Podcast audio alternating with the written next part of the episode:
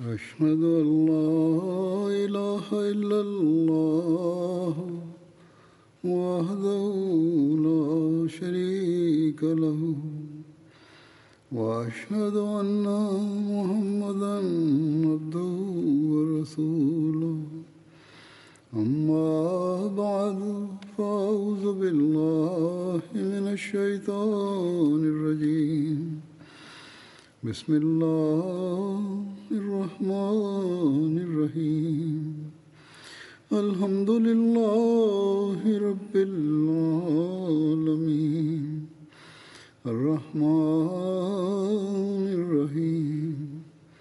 مالك يوم الدين.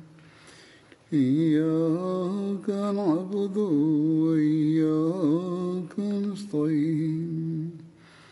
اهدنا الصراط المستقيم. صراط الذين أنعمت عليهم. غير المغضوب عليهم ولا الضالين.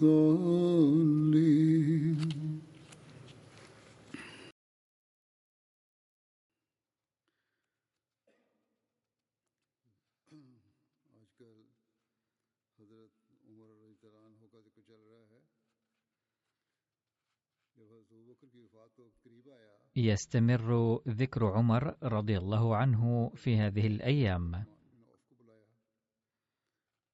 لما حان وقت وفاة أبي بكر دعا عبد الرحمن بن عوف فقال أخبرني عن عمر. فقال عبد الرحمن إنه أفضل من رأيك يا خليفة رسول الله صلى الله عليه وسلم. إلا أنه فيه غلظة. فقال أبو بكر ذلك لأنه يراني رقيقا ولو أفضى الأمر إليه لترك كثيرا مما هو عليه. وقد رمقته فكنت إذا غضبت على رجل أراني الرضا عنه وإذا لنت له أراني الشدة عليه.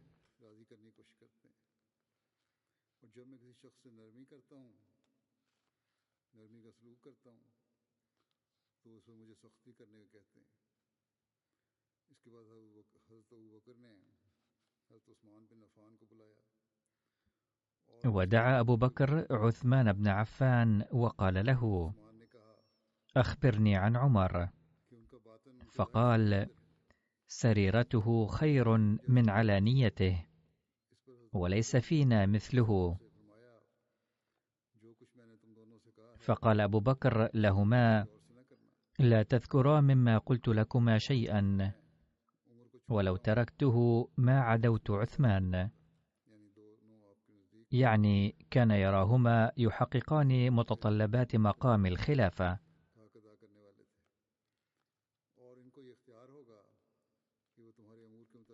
والخيرة له ألا يلي من أموركم شيئا ولوددت أني كنت من أموركم خلوا وكنت في من مضى من سلفكم.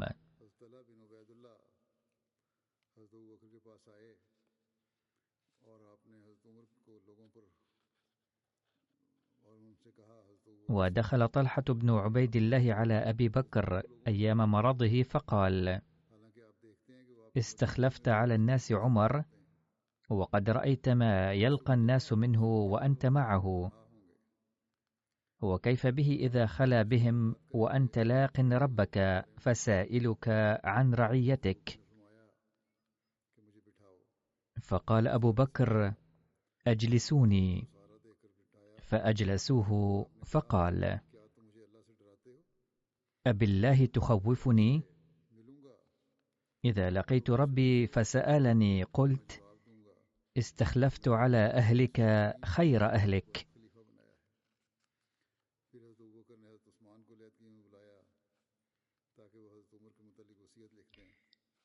ثم إن أبا بكر أحضر عثمان بن عفان خاليا ليكتب عهد عمر.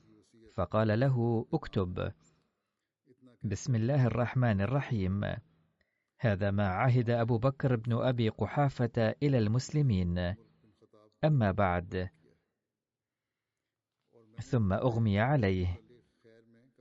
فكتب عثمان أما بعد فإني قد استخلفت عليكم عمر بن الخطاب ولم آلكم خيرا. ثم أفاق أبو بكر فقال اقرأ علي فقرأ عليه. فكبر أبو بكر وقال أراك خفت أن يختلف الناس إن مت في غشيتي؟ قال نعم. قال جزاك الله خيرا عن الإسلام وأهله. أي لم يعترض أبو بكر على ما كتبه عثمان عن خلافة عمر.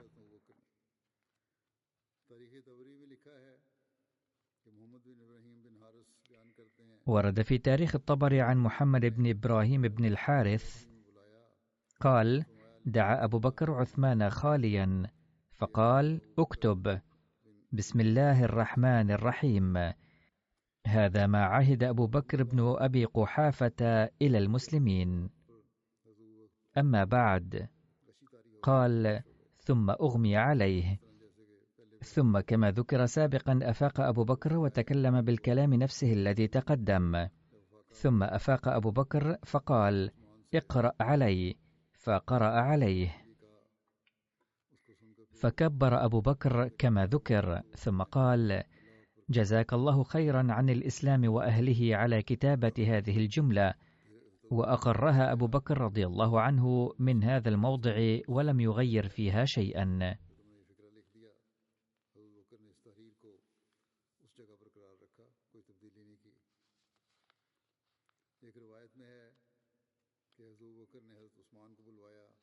وفي رواية أن أبا بكر أرسل إلى عثمان فقال: أشر علي برجل يكون خليفة، ووالله إنك عندي لها لأهل وموضع.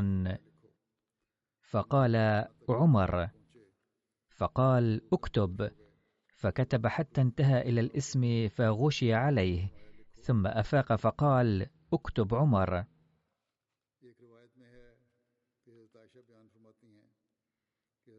وفي رواية أخرى عن عائشة رضي الله عنها قالت: كان عثمان يكتب وصية أبي بكر فأغمي على أبي بكر، فجعل عثمان يكتب فكتب عمر، فلما أفاق قال: ما كتبت؟ قال: كتبت عمر، قال: كتبت الذي أردت أن آمرك به، ولو كتبت نفسك لكنت لها أهلا.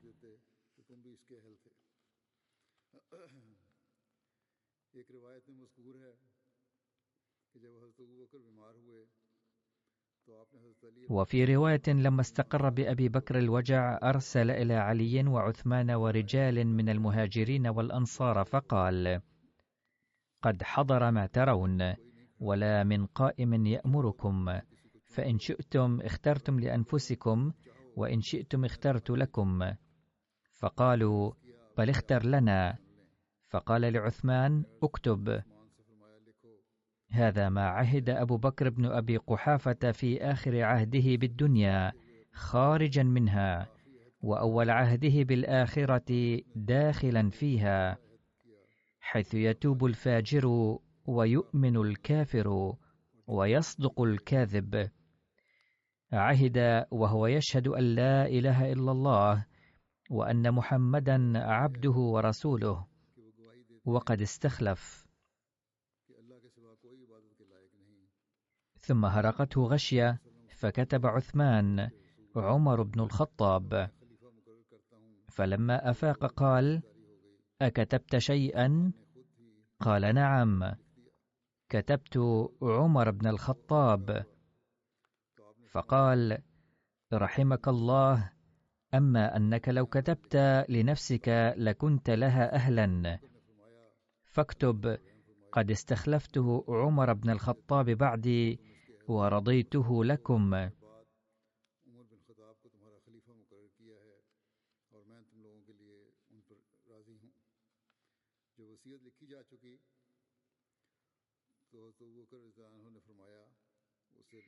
فلما كتب العهد أمر به أبو بكر أن يقرأ على الناس فجمعهم عثمان وأرسل الكتاب مع مولى له ومعه عمر.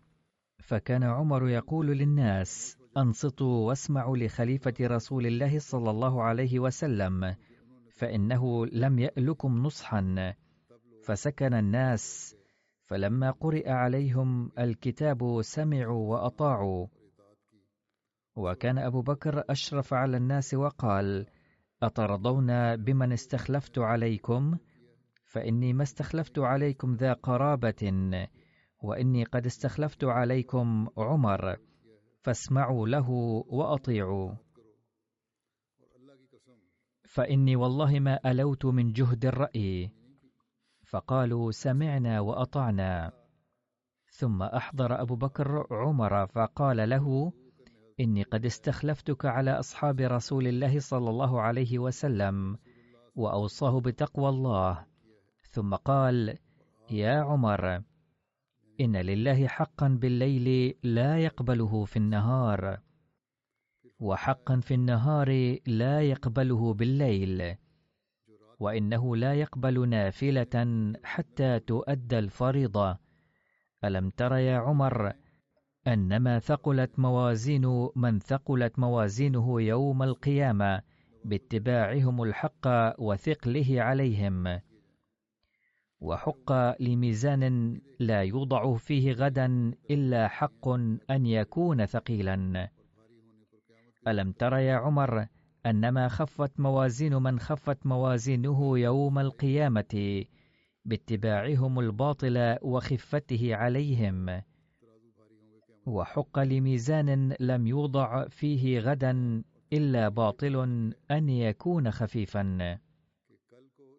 ألم تر يا عمر أنما نزلت آية الرخاء مع آية الشدة وآية الشدة مع آية الرخاء ليكون المؤمن راغبا وراهبا. أي يرغب في الحسنات من ناحية ويرهب من خشية الله من ناحية أخرى. ولا يرغب رغبة يتمنى فيها على الله ما ليس له ولا يرهب رهبة يلقى فيها بيده. أولم تر يا عمر أن ما ذكر الله أهل النار بأسوأ أعمالهم؟ فإذا ذكرتهم قلت إني لأرجو ألا أكون معهم وأنه إنما ذكر أهل الجنة بأحسن أعمالهم. لأنه يجاوز لهم ما كان من سيء. فإذا ذكرتهم قلت أين عملي من أعمالهم؟ أي ينبغي أن تستفتي قلبك.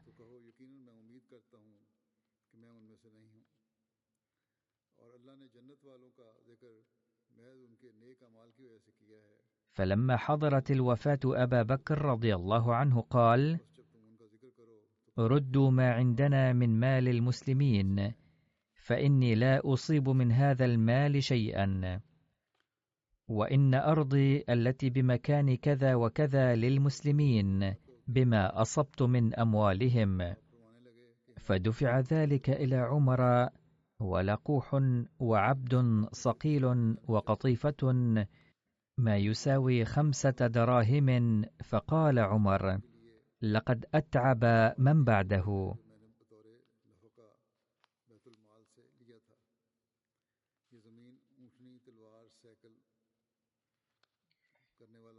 قال سيدنا الخليفة الأول للمسيح الموعود عليه السلام. سأل أحدهم سيدنا عمر رضي الله عنه لم تبق فيك الحدة التي كانت فيك في الجاهلية؟ فقال الحدة هي هي إلا أنها الآن تظهر ضد الكفار.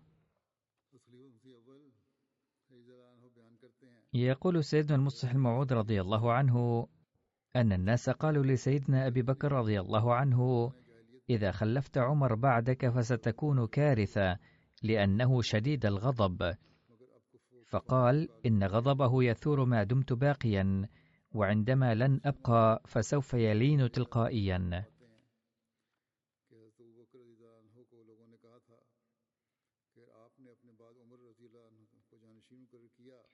قال سيدنا المسيح الموعود عليه السلام عن سيدنا عمر رضي الله عنه أنه قد ورد عن غضب عمر رضي الله عنه أن شخصا سأله قائلا كنت في الجاهلية شديد الغضب؟ فقال له الغضب نفسه موجود إلا أنه كان يظهر في الماضي في غير محله والآن يظهر في محله. عن جامع بن شداد عن ذي قرابة له قال سمعت عمر بن الخطاب يقول اللهم إني ضعيف فقوني اللهم إني غليظ فليني اللهم إني بخيل فسخني.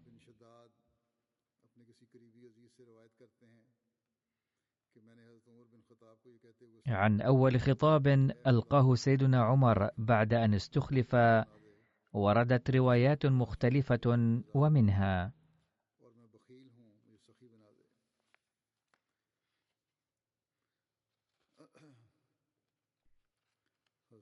حميد بن هلال قال أخبرنا من شهد وفاة أبي بكر الصديق. فلما فرغ عمر من دفنه نفض يده عن تراب قبره ثم قام خطيبا مكانه فقال إن الله ابتلاكم بي وابتلاني بكم وأبقاني فيكم بعد صاحبي. فوالله لا يحضرني شيء من أمركم فيليه أحد دوني ولا تغيب عني فآلوا فيه عن الجزء والأمانة أي سوف أعين أناسا يراقبونكم وينظرون في القضايا ولئن أحسنوا لأحسنن إليهم ولئن أساءوا لأنكلن بهم.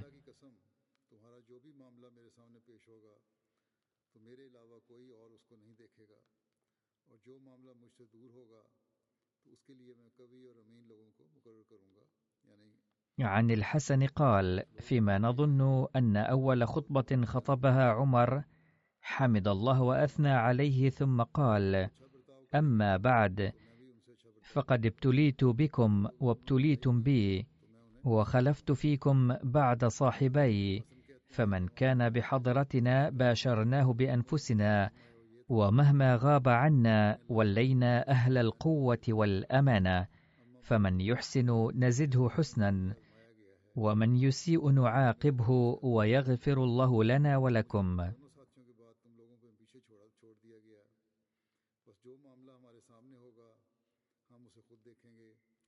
عن جامع بن شداد عن أبيه قال كان أول كلام تكلم به عمر حين صعد المنبر أن قال اللهم إني شديد فليني وإني ضعيف فقوني وإني بخيل فسخني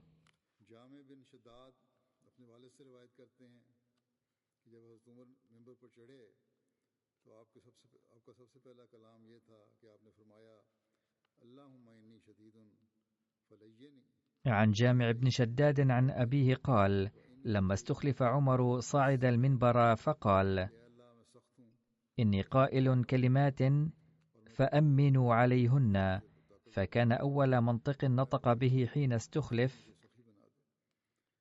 عن حسين المري قال قال عمر إنما مثل العرب مثل جمل أنف اتبع قائده. فلينظر قائده حيث يقود. وأما أنا فورب الكعبة لأحملنهم على الطريق الصحيح. وفي الرواية الأولى حيث ذكر التأمين لم ترد التفاصيل. وربما هذا تفصيله.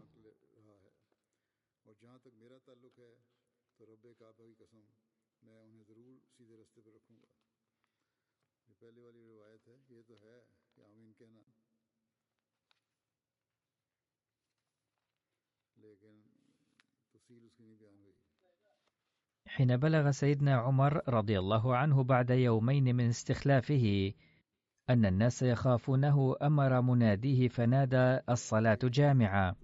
فلما حضر الناس صعد سيدنا عمر رضي الله عنه المنبر وجلس حيث كان سيدنا أبو بكر يضع قدميه. ثم قام بعد أن حمد الله وأثنى عليه وصلى على النبي صلى الله عليه وسلم. ألقى خطابا مفصلا قال فيه قد بلغني أن الناس يخافون حدة طبعي وغلظتي ويقولون إن عمر كان يغلظ علينا يوم كان النبي صلى الله عليه وسلم موجودا فينا وظل يقسو علينا يوم لم يكن حاكما بل كان أبو بكر رضي الله عنه يحكمنا. والآن كيف سيعاملنا حين جاء الحكم عنده وتولى أمرنا كله؟ فمن قال ذلك فقد صدق. إذ لا شك أني كنت مع النبي صلى الله عليه وسلم بصفتي عبدا وخادما له ولا أحد يستطيع أن يبلغ رأفته وحلمه. فقد نعته الله تعالى بهما وأعطاه اثنين من أسمائه أي الرؤوف والرحيم وكنت سيفا مسلولا معه إذا أراد جعلني أغمد أو تركني أقطع الناس. حتى توفي رسول الله صلى الله عليه وسلم وكان راضيا عني وأشكر الله على أنني سعيد من هذه الناحية.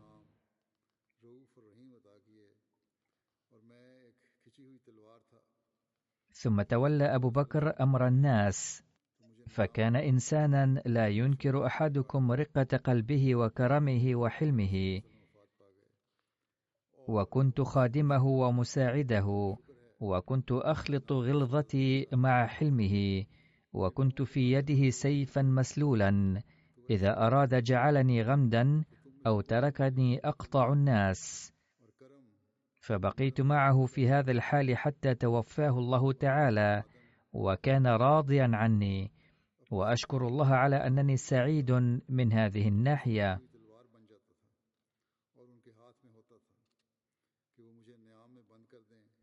ثم إني قد وليت أموركم أيها الناس. فاعلموا أن تلك الشدة قد أضعفت ولكنها إنما تكون على أهل الظلم والتعدي على المسلمين. أي قد ضعفت عليكم وستظهر على الأعداء. أما الصلحاء والمتدينون وأصحاب الفضل فسأكون أرفأ بهم أكثر من تراحمهم.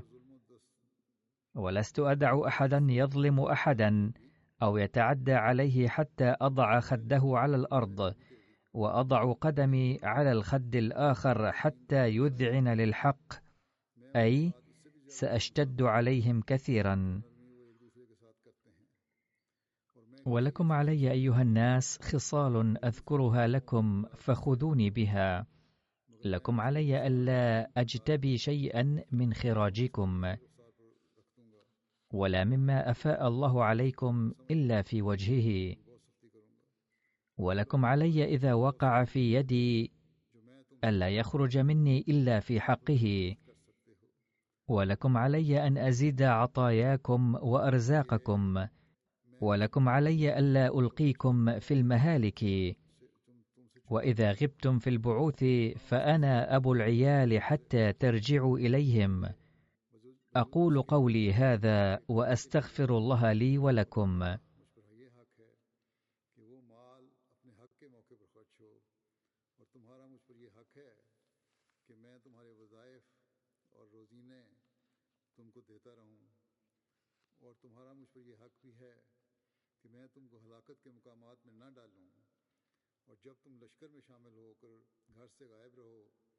قال المصلح الموعود رضي الله عنه وهو يذكر عهد خلافة عمر رضي الله عنه. إن آية أن تؤدوا الأمانات إلى أهلها كان نصب أعين المسلمين. أي سلموا هذه الأمانة إلى من يستأهل إدارة شؤون الحكومة. ثم كان المسلمون عندما يتسلمون هذه الأمانة كان أمر الشريعة بأداء الأمانة وإقامة العدل في الحكومة مطمح أنظارهم دائما.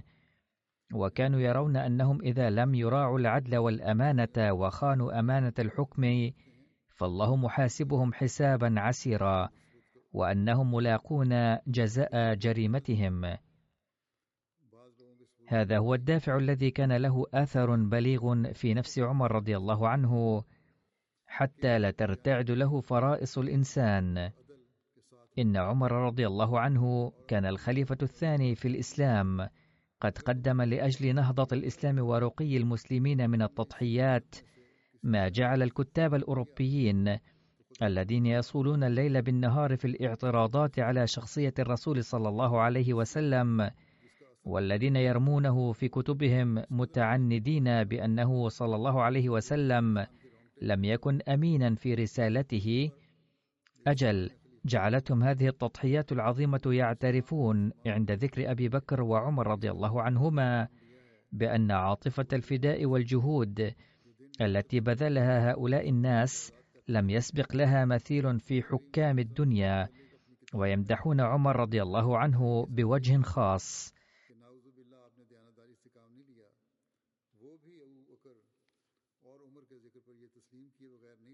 ويقولون هذا هو الشخص الذي استغرق ليلا ونهارا في نشر قوانين الإسلام وقام بواجب النهوض بالأمة المسلمة حق القيام. لكن ما بال عمر رضي الله عنه أنه رغم ألوف الخدمات والتضحيات ومكابدة المشقات والمصائب كان يخضع لآية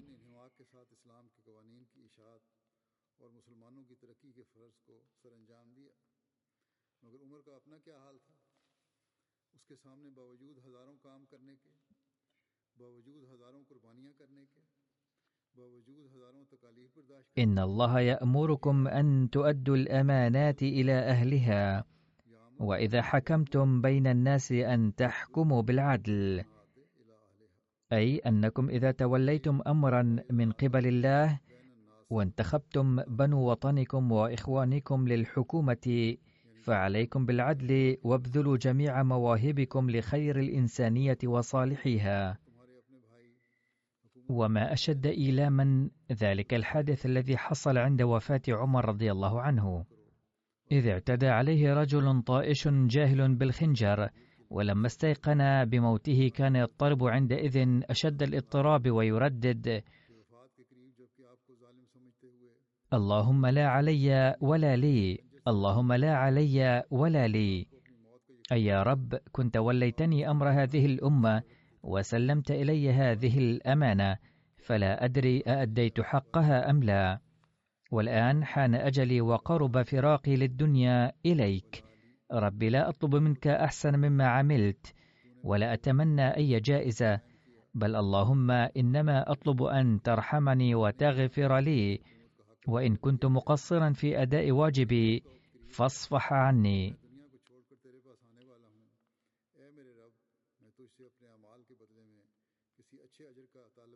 إن عمر رضي الله عنه كان رجلا عظيما قلما نجد نظيرا لعدله وإنصافه على وجه هذه البسيطة. لكنه عندما توفي وتفكر في أمر الله عز وجل وإذا حكمتم بين الناس أن تحكموا بالعدل اضطرب عند وفاته أشد الاضطراب حتى استصغر جميع الخدمات التي قام بها لأجل مصلحة عامة الناس. واحتقر كل أعماله العظيمة التي أدها لأجل نهضة الإسلام وقوته. أجل إنه استخف واستقل جميع تلك الخدمات التي أعجب بها المسلمون والتي استحسنها حتى الأجانب والتي لم ينوه بها مواطنوه وغيرهم فقط بل كان يقدرها أهل البلاد الأخرى أيضا والتي لم يجلها معاصروه فحسب.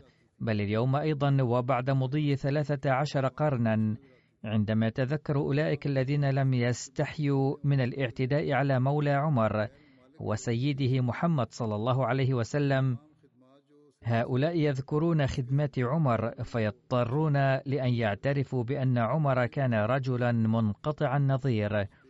تلك الخدمات الجلة صارت تافهة في عين عمر رضي الله عنه حتى قال متضرعا ومبتهلا اللهم لا علي ولا لي. رب إني أؤتمنت أمانة فلا أعرف أأديت حقوقها أم لا. فلذا أنا أسألك أن تغفر لي ذنوبي وجنبني عن النار.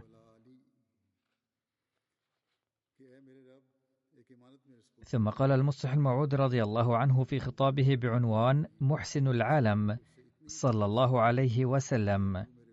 كان عمر رضي الله عنه ذلك الرجل الذي يكتب عنه المؤرخون المسيحيون أنه لم يحكم أحد في العالم مثله. إنهم يسيئون إلى النبي الكريم صلى الله عليه وسلم غير أنهم يثنون على عمر رضي الله عنه. مثل هذا الشخص الذي ظل في صحبة النبي صلى الله عليه وسلم دوما يتمنى عند موته بكل حسرة أن يجد مكانا عند قدمي النبي صلى الله عليه وسلم. فلو ظهر من أفعال النبي صلى الله عليه وسلم أنه لم يقم بها ابتغاء مرضات الله تعالى لما تمنى شخص مثل عمر رضي الله عنه بعد بلوغه تلك الدرجة السامية أن يجد مكانا عند قدمي النبي صلى الله عليه وسلم. هنا يثبت المصلح الموعود رضي الله عنه أنه كان طاعة النبي صلى الله عليه وسلم وتربيته التي بسببها ظهر من عمر رضي الله عنه هذه العدالة وهذه الخشية لله. قال المصلح الموعود رضي الله عنه عن حب عمر رضي الله عنه لأهل بيت النبي صلى الله عليه وسلم. عاشت السيدة عائشة رضي الله عنها بعد رسول الله صلى الله عليه وسلم إلى فترة طويلة وحين فتحت إيران في عهد عمر رضي الله عنه جيء منها بالرحى لسحق القمح. وعندما جربت الرحى لأول مرة في المدينة أمر عمر رضي الله عنه أن يهدى أول دقيق مسحوق إلى عائشة رضي الله عنها فأرسل إليها بأمر منه رضي الله عنه وخبزت منه خادمتها أرغفة دقيقة.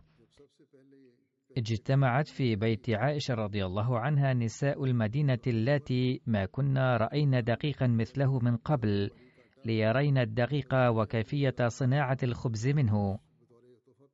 اكتظت باحة الدار بالنساء ليرين الخبز المصنوع من الدقيق.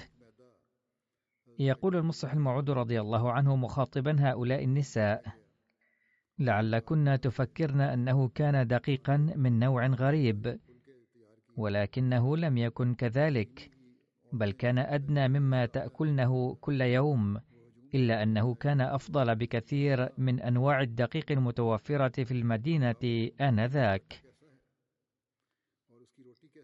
على أي حال صنعت الأرغفة منه واستغربت النساء لرؤيتها وكنا يلمسن الأرغفة بأصبعهن من شدة الشوق ويقولن بشدة الاستغراب ما أنعم الرغيف هل يمكن أن يوجد دقيق أفضل منه في العالم؟ قد تجهز الخبز ولكن هنا تبدأ قصة حب عائشة رضي الله عنها مع النبي صلى الله عليه وسلم. وتتبين من ذلك كم كانت تحب النبي صلى الله عليه وسلم. وضعت السيدة عائشة رضي الله عنها لقمة من الرغيف في فمها. فنظرت النساء كلهن إليها لعل حالة غريبة ستستولي عليها. وستبدي فرحة عارمة عند أكلها وستشعر بلذة كبيرة. ولكن ما إن دخلت اللقمة في فم السيدة عائشة حتى بدا كأنها اختنقت من اللقمة وبقيت في فمها دون أن تأكلها وبدأت الدموع تسيل من عينيها بغزارة. قالت النسوة يا سيدتنا إن الدقيق جيد جدا والرغيف ناعم إلى أقصى الدرجات. فما بك لا تأكلينه بل شرعت في البكاء. هل في الدقيق من عيب؟ قالت عائشة رضي الله عنها لا عيب في الدقيق وأعرف أن الرغيف ناعم جدا لدرجة لم أرى مثله من قبل. ولكن الدموع من عيني لا تنهمر لسبب في الدقيق بل تذكرت الأيام الأخيرة من حياة رسول الله صلى الله عليه وسلم حين كان ضعيفا وغير قادر على تناول غذاء صلب. وكنا نسحق القمح بالأحجار ونخبز له رغيفا. ثم قالت ما مفاده؟ لقد غادر الذي أعطينا هذه النعم ببركته محروما منها. ونستخدمها نحن الذين أعطينا كل هذه النعم بسببه. وألقت اللقمة من فمها وقالت ما معناه؟ أبعدنا الأرغفة عني لأنها تكاد تخنقني بتذكر أيام رسول الله صلى الله عليه وسلم ولا أقدر على تناولها.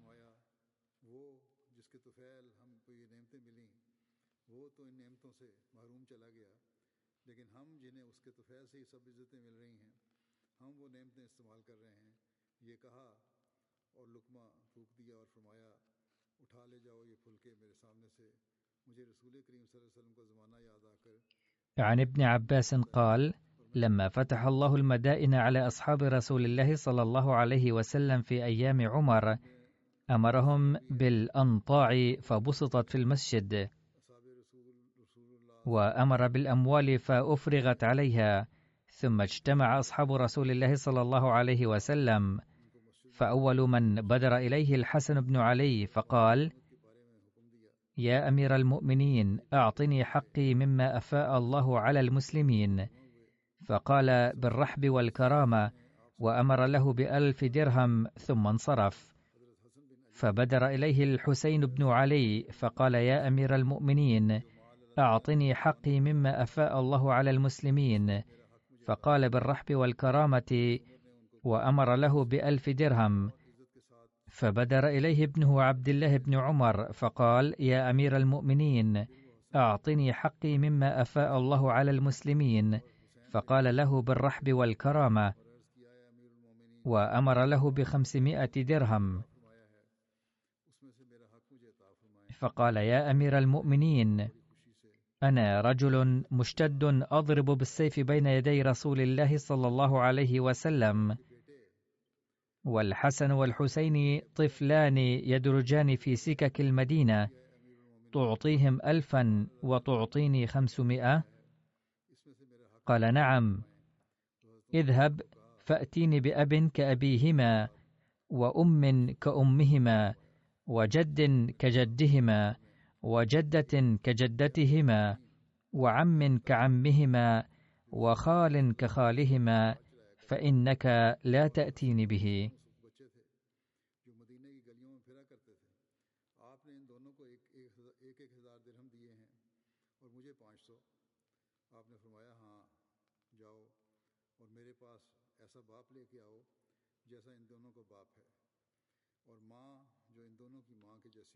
وقد روي عن أبي جعفر ما مفاده. حين أراد عمر رضي الله عنه أن يحدد للناس معاشا وكان أصوبهم رأيا. قال الناس ابدأ بنفسك. قال لا.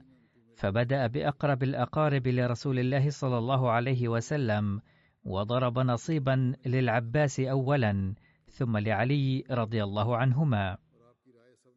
وقد ثبت أن عمر بن الخطاب كان يكرم الإمام الحسن والحسين ويحملهما ويعطيهما كما يعطي أباهما.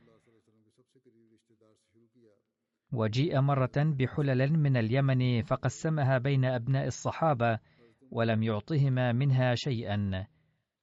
وقال ليس فيها شيء يصلح لهما. ثم بعث إلى نائب اليمن فاستعمل لهما حلتين تناسبهما.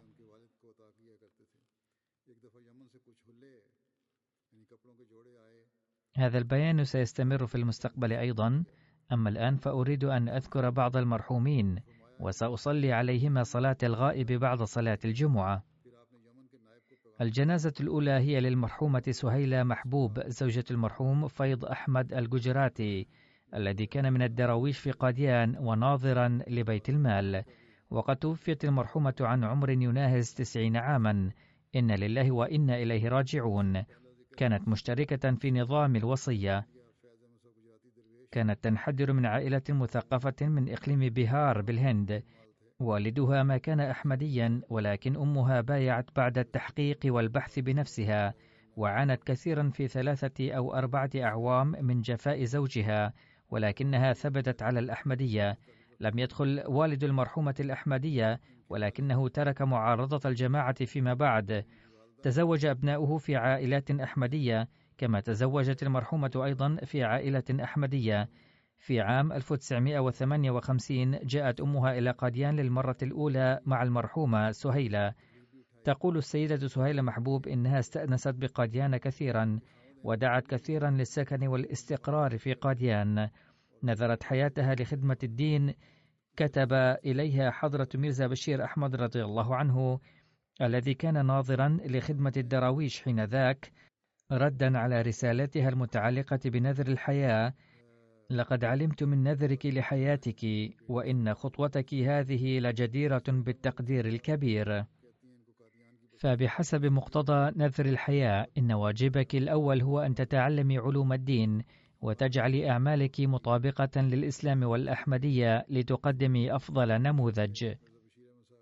فقد وقفت حياتها في عام 1964 وفي العام نفسه تزوجت من السيد شودري عبد الله درويش وأنجبت له ابنة ولكن حدث الانفصال بينهما بعد فترة وجيزة ثم تزوجت من شودري فيض أحمد الججراتي وأنجبت له ابنا ولكنه مات في صغره. وقد وفقت المرحومة إلى يوم تقاعدها للخدمة إلى ثلاثين سنة تقريبا كمديرة مدرسة نصرة للبنات.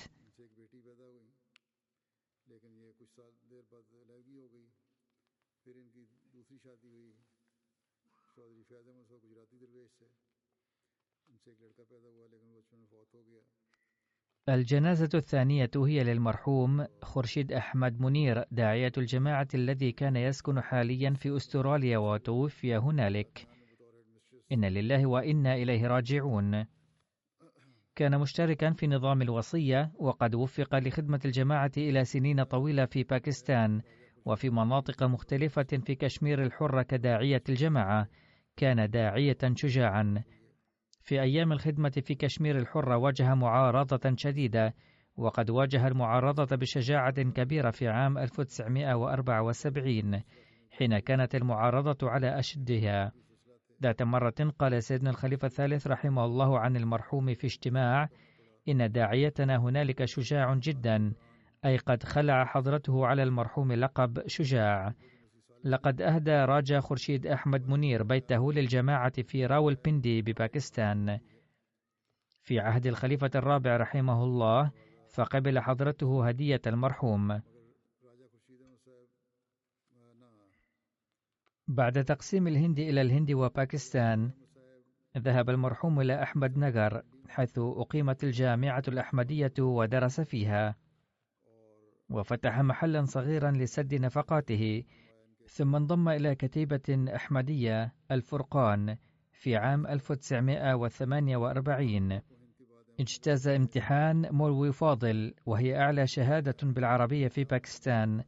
وبعد تخرجه من الجامعة الأحمدية ضمن الدفعة الأولى ونيل شهادة الشاهد قام بخدمات دينية في مختلف المناطق في باكستان وكشمير. وفي عام 1974 هاجم المعارضون بيته ولكنه تصدى لهم بكل شجاعة غير أنه أصيب بجروح نتيجة رمي الأوباش بالحجارة وبفضل الله تعالى سلم جميع أفراد العائلة. كان ينصح الجميع بالثبات ويقول إن هذا النوع من الابتلاءات والامتحانات تحل بالجماعات الربانية على أي حال. في تلك الظروف الصعبة كان يزور فروع الجماعة المختلفة بكل شجاعة ويزور الإخوة في بيوتهم. وقد حدث أكثر من مرة أن الناس أمسكوا به في أثناء جولاته لزيارة الإخوة وضربوه ولكن المرحوم لم يشك من ذلك قط. لقد ترك وراءه أربع أبناء وأربع بنات. كان المرحوم ساكنا في أستراليا وتوفي هنالك.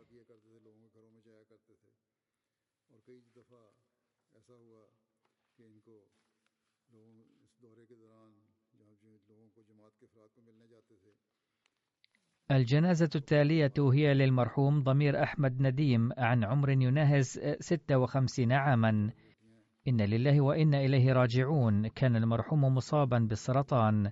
دخلت الأحمدية إلى عائلته في عام 1897 حين بايع والد جده حضرة رحيم بخش أحد صحابة المسيح الموعود عليه الصلاة والسلام. عندما سمع والد جده أن الإمام المهدي قد ظهر ذهب من قريته التي اسمها شيكاربور ماتشيان في محافظة غورداسبور إلى قاديان لحضور الجلسة السنوية فبايع حينها. ثم إنه رضي الله عنه أخبر أحد أقاربه السيد مهر دين فبايعه أيضا. ثم صارت قريته كلها تقريبا أحمدية نتيجة دعوته.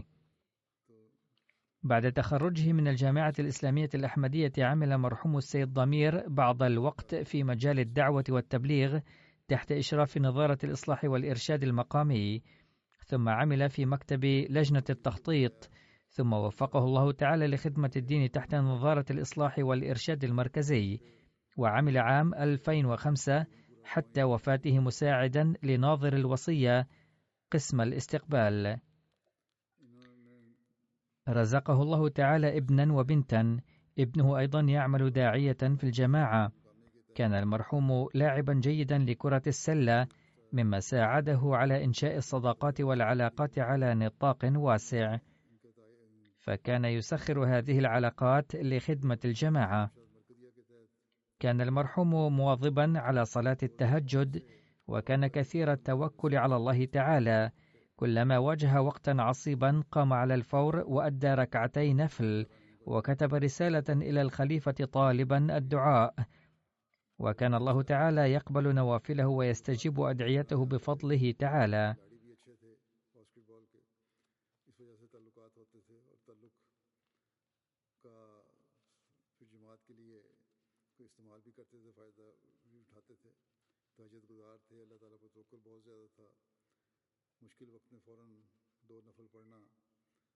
والجنازة التالية هي للسيد عيسى موكي تليما من تنزانيا حيث توفي قبل بضعة أيام. إن لله وإنا إليه راجعون. ولد المرحوم في بيت مسيحي ورغب في الحوار الديني وهو في التاسعة عشر بتأثير المحيط. ثم شرفه الله تعالى بالإسلام ثم بعد بضعة سنوات تعرف على العقائد الأحمدية وبعد تحري الأمر والتحقيق بايع ودخل في الجماعة الإسلامية الأحمدية عام 1992 وحصل فيه بعد البيعة تغيير طيب أحس به كل من حوله إحساسا واضحا. وبرؤية هذا التغيير الطيب فيه بايعت زوجته أيضا. بعد البيعة سعى المرحوم جاهدا لزيادة معرفته الدينية وكان لا يدع أي فرصة تنفلت من يده لدعوة الإسلام والأحمدية حتى خلال عمله أيضا. كان المرحوم سباقا في دفع التبرعات دائما. كان يكثر من قوله إن الإنفاق في سبيل الله تعالى مدعاة البركة في التجارة والمال. كان يقوم بالتجارة كان سمحا خلوقا ومتواضعا. كان يقابل واقفي الحياة ومسؤولي الجماعة والعاملين فيها باحترام كبير. كان منخرطا في نظام الوصية ترك وراءه زوجتين وعشرة أولاد. كتب الداعية المسؤول في تنزانيا أعين المرحوم رئيسا لجماعتنا في منطقة دار السلام فكان لبساطته الواضحة يحظى بحب الناس بسرعة. كان من كبار الجماعة الخادمين بالصمت ثم عين نائب أمير لجماعتنا في تنزانيا. فقام بخدمات جليلة في هذا المنصب أيضا كان سديد الرأي جدا وشديد الحرص على مراعاة عظمة نظام الجماعة. كان يعظ الأحمديين دوما على التسامح والاعتصام بحبل الخلافة الأحمدية بقوة وكان يسد للعاملين في الجماعة حاجاتهم الشخصية أيضا ساعيا دائما للتعاون والمساعدة قدر المستطاع. وعندما كان يذهب لعمله في الصباح كان يأخذ معه في سيارته العاملين في الجماعة لكي لا تضيع أوقاتهم بالسفر في الباصات العامة. بنى في داره غرفة لتكون مركزا لأداء الصلوات. ذات مرة وعظ الموصون بدفع تبرع وصيتهم على عقاراتهم فلم يلبث أن قام بتخمين قيمة عقارين كبيرين له ودفع ما عليه من تبرع الوصية على عقاراته.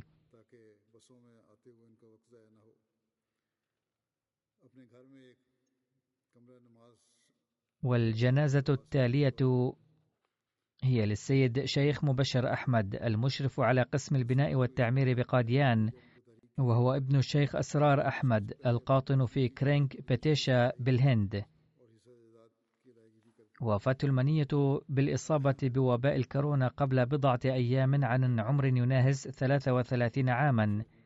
إن لله وإنا إليه راجعون.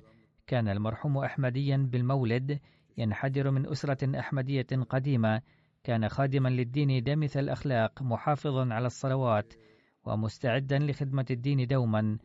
لقد تعلق بالمسجد من طفولته بشدة. ظل يقدم خدماته للجماعة لثمانية سنوات على أحسن وجه في مجال البناء والتعمير كمشرف على مكتب البناء والتعمير في قاديان. كان يعمل بكل جدية ويذهب ويفحص العمل بمنتهى الدقة. ترك وراءه أرملته ووالديه وأخوين وأختا.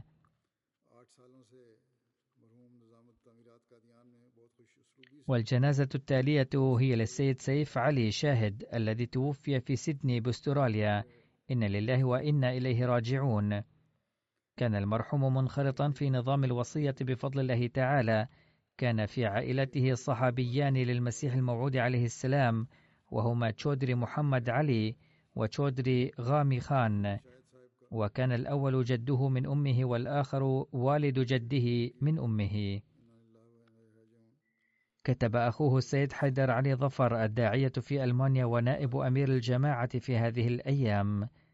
أكمل أخي الثانوية في عام 1961 وتوظف في مدينة حيدر أباد. فكان ينفق على تعليم أخوين له أنا وأخ آخر. كما كان يخدم الوالدين بكل تفان. كان المرحوم دمث الأخلاق لين الكلام متواضعا جدا مشفقا على الصغار وكان يقابل الشباب بكل محبة. كان على علاقة حب وطاعة عظيمين لنظام الجماعة والخلافة. وكان يوصي أولاده دائما بحب الخلافة وطاعتها. كان يكن لمسؤولي الجماعة احتراما كبيرا ولا يطيق سماع شيء ضد أي مسؤول في الجماعة. كان المرحوم كثير الدعاء يصلي التهجد ويحسن أداء الصلوات الخمس. وفقه الله تعالى في أثناء إقامته في باكستان لخدمة الجماعة بصفته سكرتير المال وسكرتير الوقف الجديد. ثم جعله حضرة الخليفة الرابع رحمه الله رئيس الجماعة بمدينة ميربور خاص. فظل يخدم بهذه الصفة حتى عين هناك أمير. وبعد استشهاد الدكتور عبد المنان صديقي خدم المرحوم بصفته أميرا لمدينة ميربور خاص ثم أميرا للجماعة في محافظة ميربور خاص كلها وظل يخدم بهذه الصفة حتى هجرته إلى أستراليا. كما أنه خدم الجماعة خدمات جليلة في التنظيمات الفرعية للجماعة في باكستان ثم في أستراليا خدم الجماعة بصفته عضوا في لجنة القضاء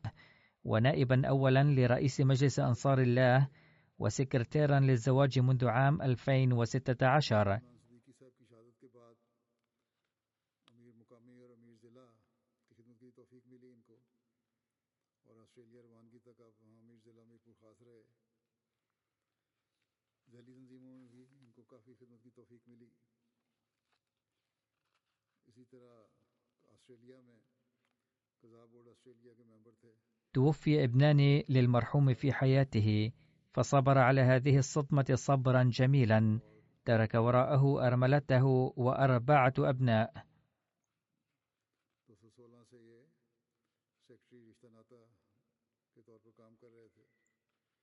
والجنازة التالية هي للسيد مسعود أحمد حياة ابن رشيد أحمد حياة الذي وافته المنية وعمره ثمانين عاما. إن لله وإنا إليه راجعون. دخلت الأحمدية في عائلته على يد جده حضرة بابو عمر حياة رضي الله عنه ابن تشودري بير بخش.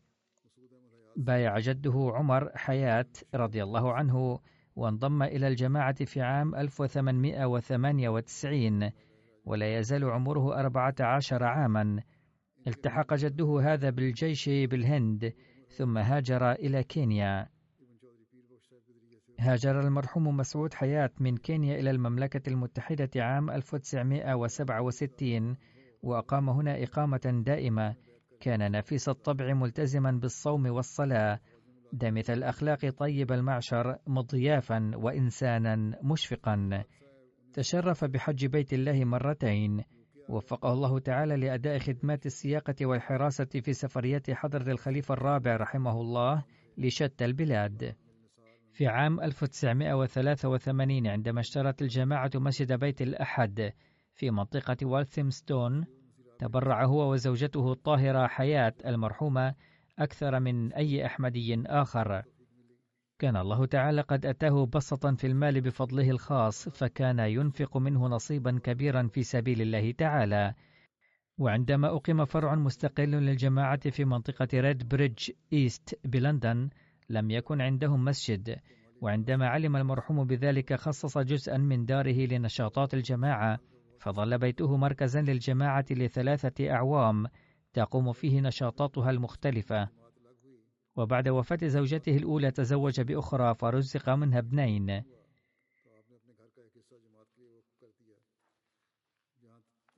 تغمد الله هؤلاء المرحومين جميعا بواسع مغفرته ورحمته ووفق نسلهم ليظلوا متمسكين بالأحمدية واستجاب لأدعية هؤلاء الصالحين بحق أجيالهم. سوف أصلي عليهم بعد الصلاة كما قلت آنفا.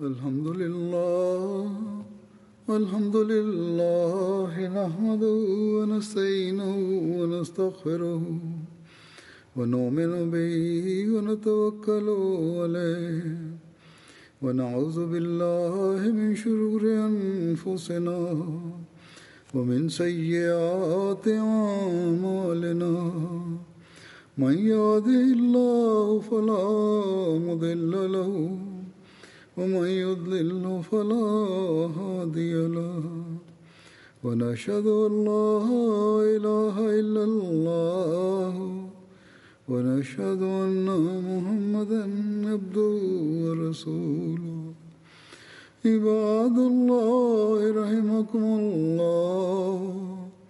إن الله يأمر بالعدل واللسان وإيتاء ذي القربى وينهى عن الفحشاء والمنكر والبغي يعظكم لعلكم تذكرون.